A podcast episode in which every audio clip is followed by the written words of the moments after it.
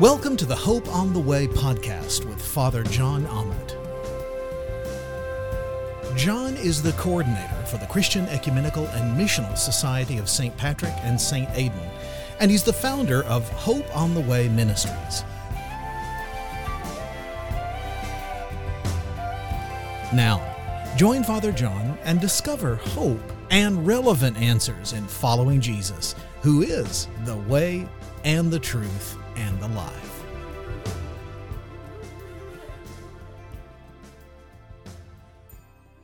Blessed season of Epiphany to you all. Also to you.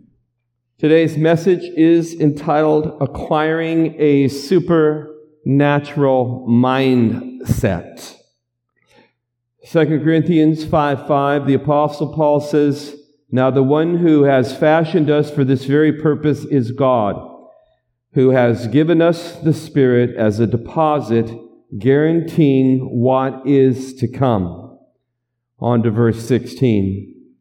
"So from now on, we regard no one from a worldly point of view.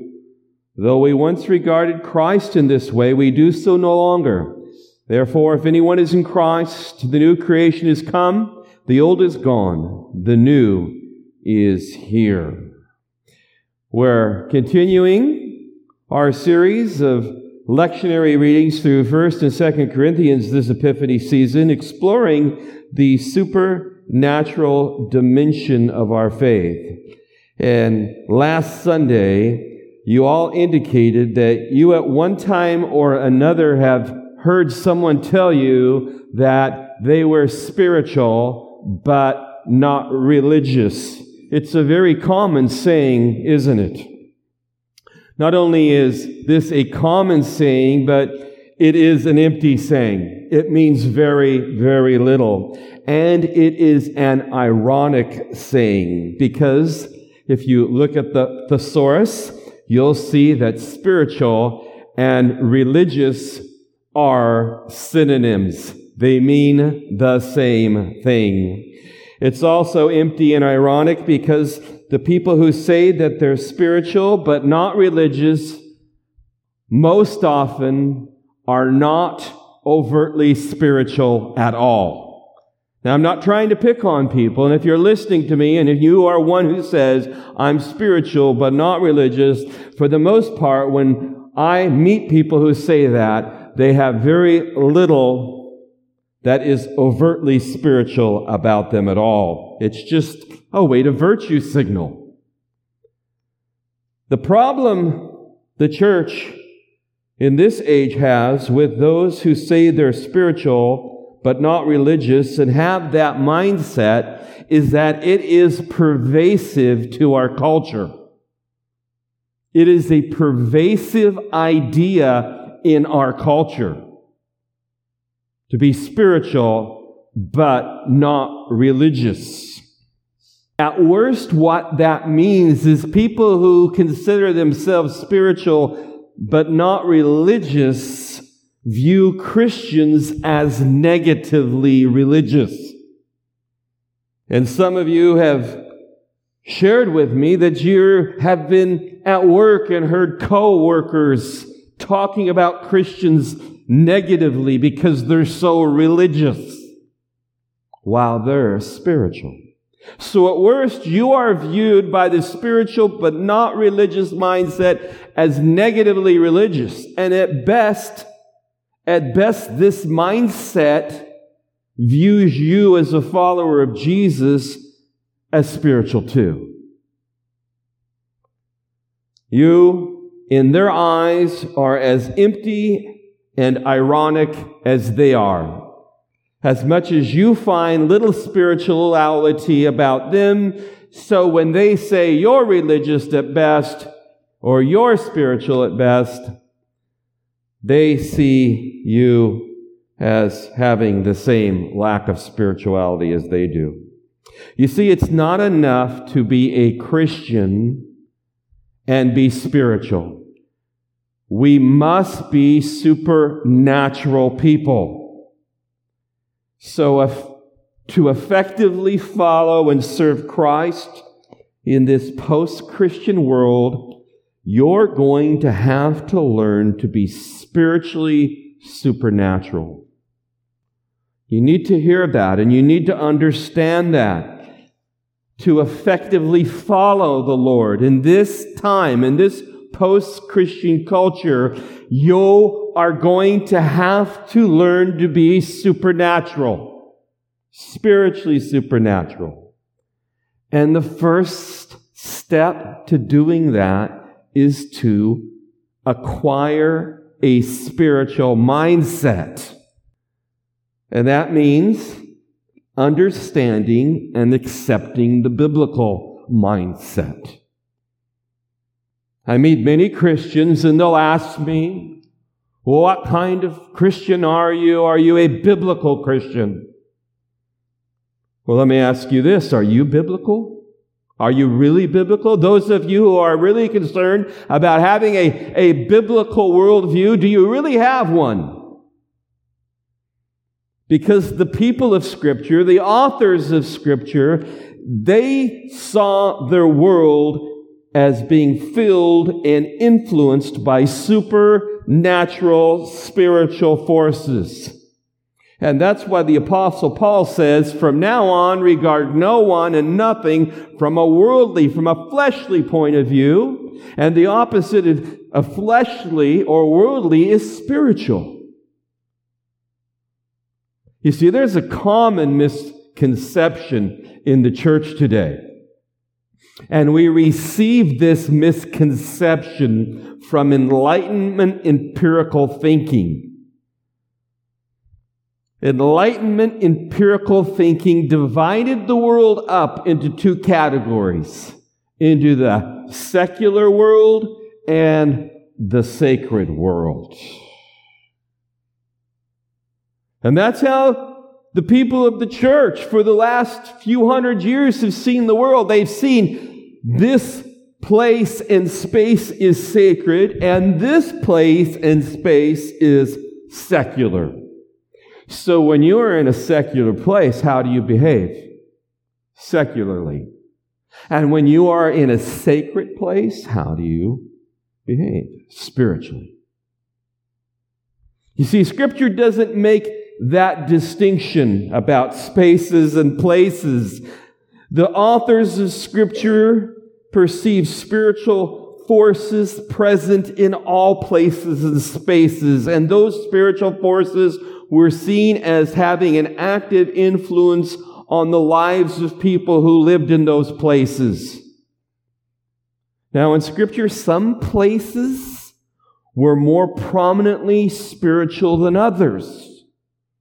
Can you think of some prominent spiritual places where God was perceived to be uniquely felt and experienced? One would be the Temple Mount, in the temple, right? Another might be on Mount Sinai. There were other places in Scripture that were seen where the presence of evil was predominant.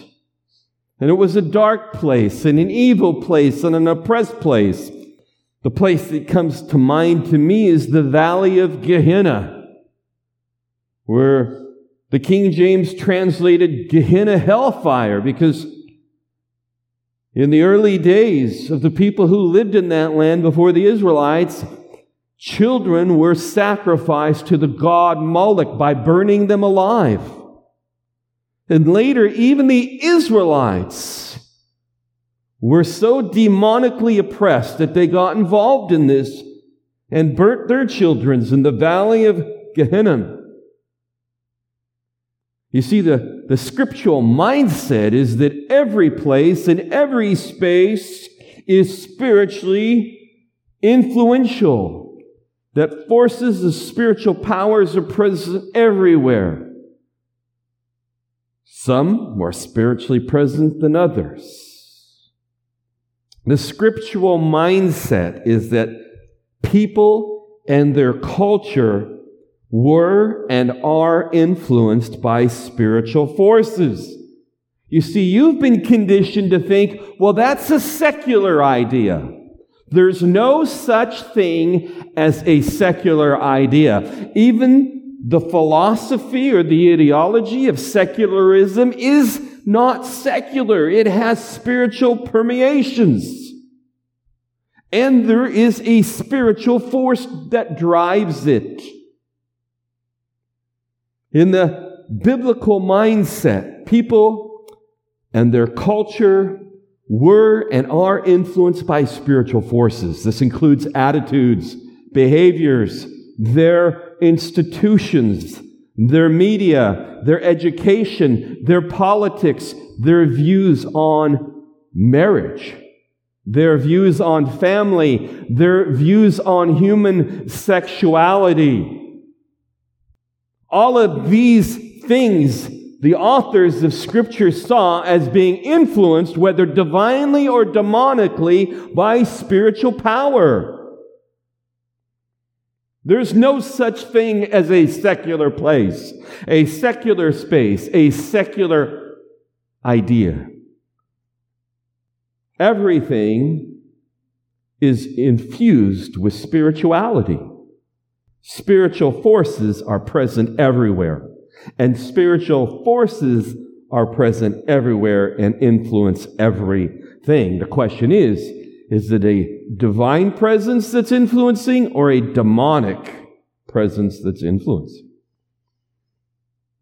From a spiritual perspective, from a supernatural biblical perspective, the culture we live in in the twenty-first century, this post-Christian culture, is more like the first century than the last century, the twentieth century.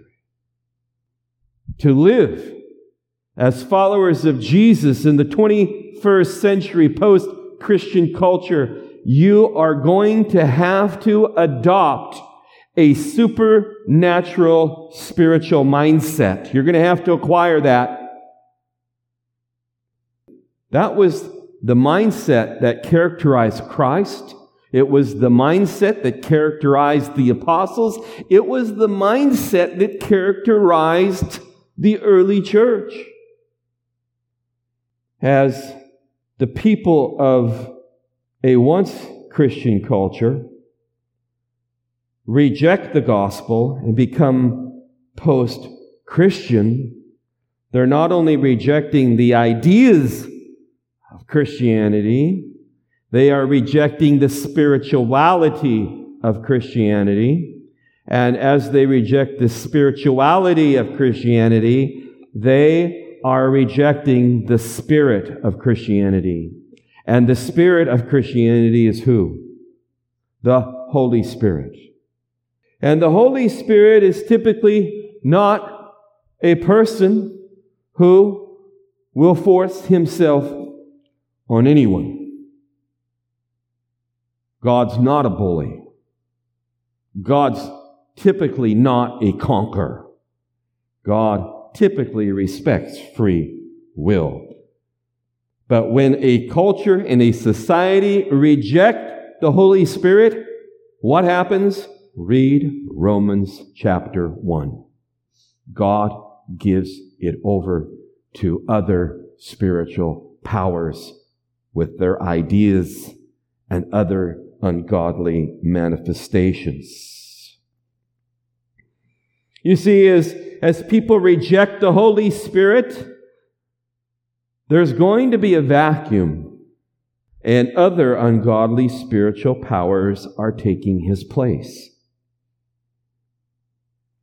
And these ungodly spiritual powers that are taking the place of the Holy Spirit and the good news of Jesus, they're manifesting as an ungodly gospel, which is no good news. Ungodly ideas, ungodly behaviors, social chaos, social brokenness. The last five years we have seen astounding, an astounding unveiling of the forces of darkness in our culture that have revealed these ungodly behaviors and ideas and manifestations and social brokenness. Look around you. Our culture is broken. The culture that typified the baby boomers was one of rebellion. The culture that typifies this generation is brokenness. And I'm sorry, I, I'm sorry if you perceive me picking on young adults. But if you compare them to the baby boomer generation, the baby boomers were seekers. They weren't always looking in the right places, and they weren't always espousing the right ideas, but they were pioneers, they were seekers. They were rebels.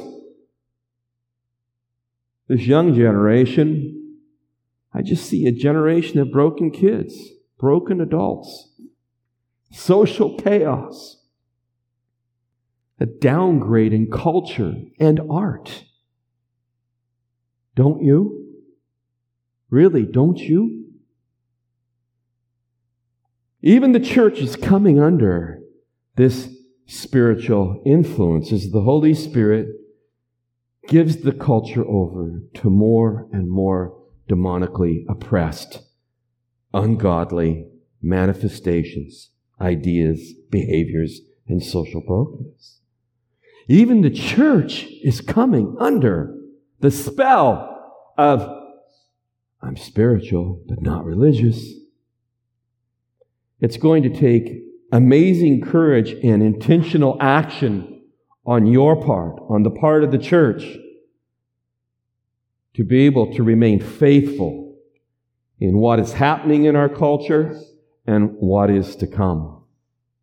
In Matthew twenty-four twenty-four, Jesus gave a dire warning. He said that in the last days, a spiritual deception would come upon the people of God so that even the chosen of the Lord would fall away, if that were possible.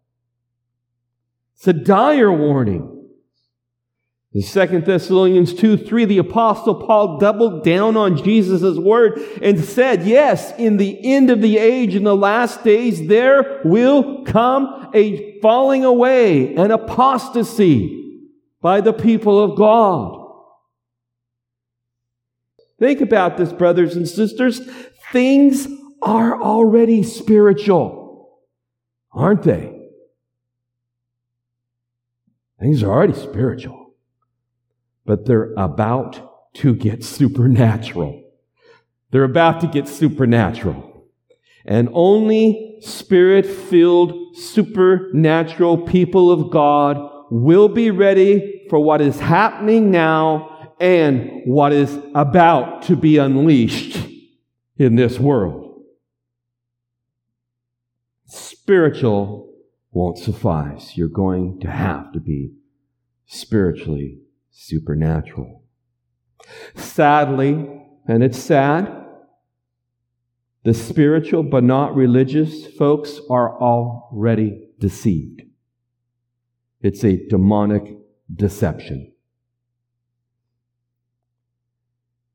And this attitude, this mindset of spiritual but not religious, and all the innuendo and implications behind it, that drive it, the spiritual forces connected to it, so that is now pervasive in post-Christian culture. These spiritual forces are coming after your kids.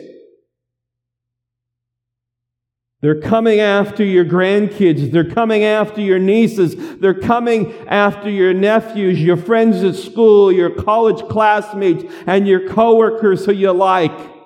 They're coming after the people you love. And the only thing that's going to stand in the way of those spiritual deceptive forces and them is you being a supernatural child of God. Because if you're not, if you're not, you're just another spiritual person like them.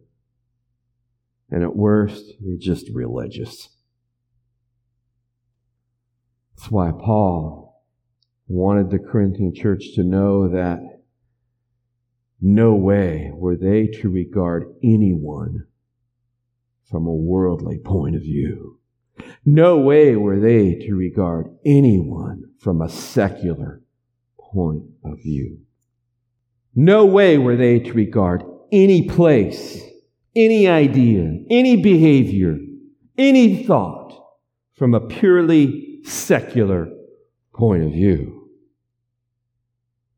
May God Almighty, Father, Son, and Holy Spirit, have mercy on us and help us to acquire a supernatural mindset so that we can be the supernatural children of God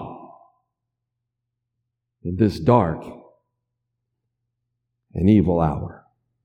Amen. You've been listening to the Hope on the Way podcast with Father John Ahmed. We invite you to subscribe or follow this podcast on your preferred podcasting platform. To find out more about Hope on the Way Ministries and Father John, check out our website at hope on the way dot info. That's hope on the way dot info. Now, may the grace of our Lord Jesus Christ, the love of the Father, and the companionship of the Holy Spirit be with you always. Amen.